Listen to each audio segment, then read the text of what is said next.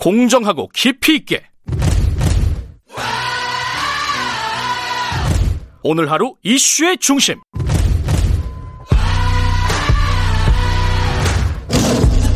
김경래의 최강 시사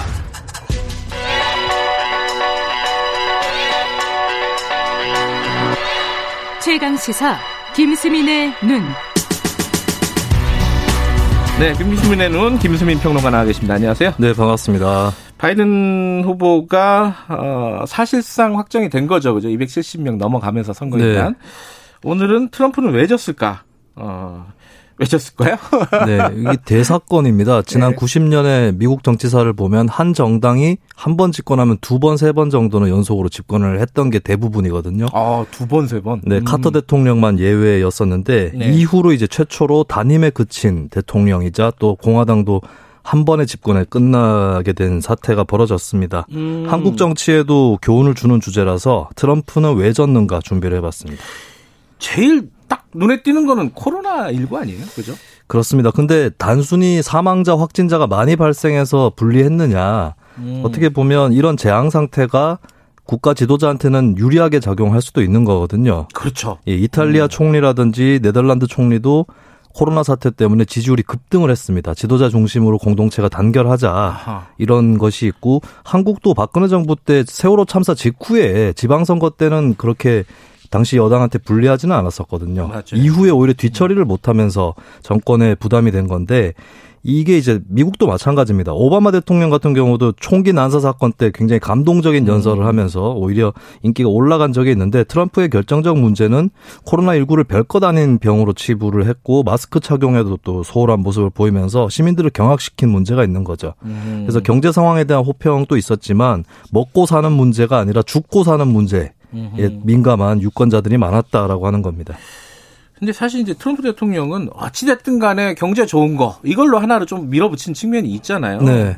뭐 그, 근데 그게 이번엔 또 안 됐어요. 그죠?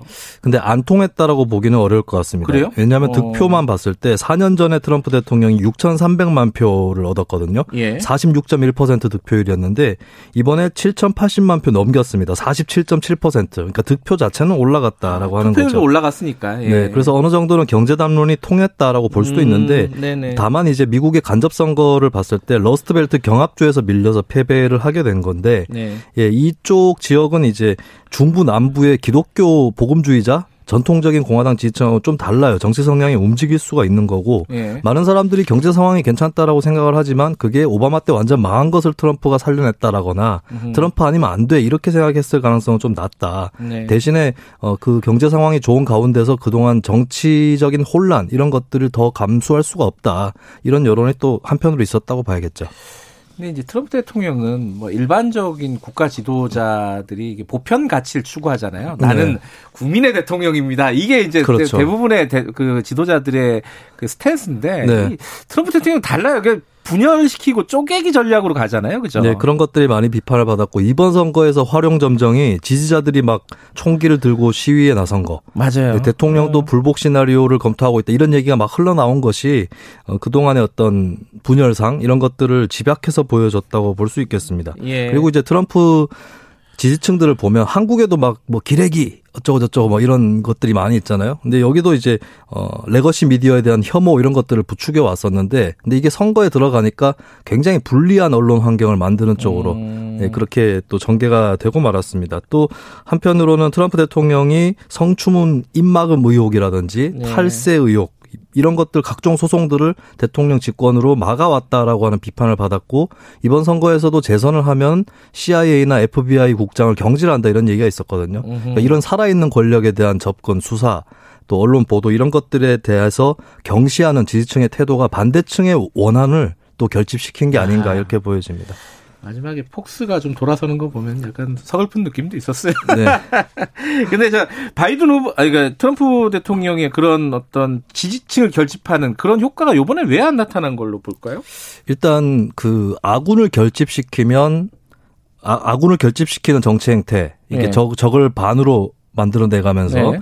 예, 근데 이렇게 하다 보면 절반 가량은 어차피 우리 편이니까 그 절반 내에서도 패권이라든지 아. 이런 게 생겨날 수 있는 건데 이번에 딱 드러난 게 트럼프 대통령이 예전에 그 그 존 맥케인 예. 상원 의원 쪽하고 사이가 나빴었죠. 음흠. 맥케인 의원 입장에서는 점잖지 못한 정치 행태를 보여주는 그런 음. 것이 이제 트럼프 대통령이었고 트럼프 대통령도 상대방에 대해서 폄훼 발언을 하면서 네. 장례식에도 참석을 하지 않는 그런 태도를 보여왔는데 이번에 맥케인 의원 유족들이 음. 결국에 바이든 후보 편에 서게 됐고 그 지역구였던 애리조나에서 음. 바이든이 역전승을 하게 됩니다.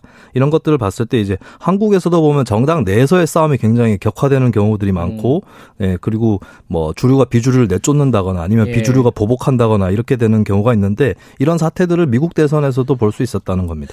어찌됐든 뭐 인종차별 철폐 시위 뭐 이것도 영향을 준 것 같기는 한데 이번에 이제 트럼프 대통령이 재선 실패하면서 이런 포퓰리즘 이런 것들이 미국에서 좀 퇴색하지 않을까 어, 어떻게 보십니까? 한편으로는 이제 유색 인종의 증가 이런 것들은 공화당한테 앞으로 불리하게 작동을 할 텐데 네. 하지만 어쨌든 트럼프 대통령은 지기는 했지만 선전을 한 거는 맞거든요. 예. 그렇다면 제2의 트럼프가 등장하지 않는다 이런 보장은 없다고 볼 수 있겠습니다. 음. 다만 트럼프 대통령보다는 조금 더 세련된 얼굴을 하고 다시 나타날 가능성이 있다.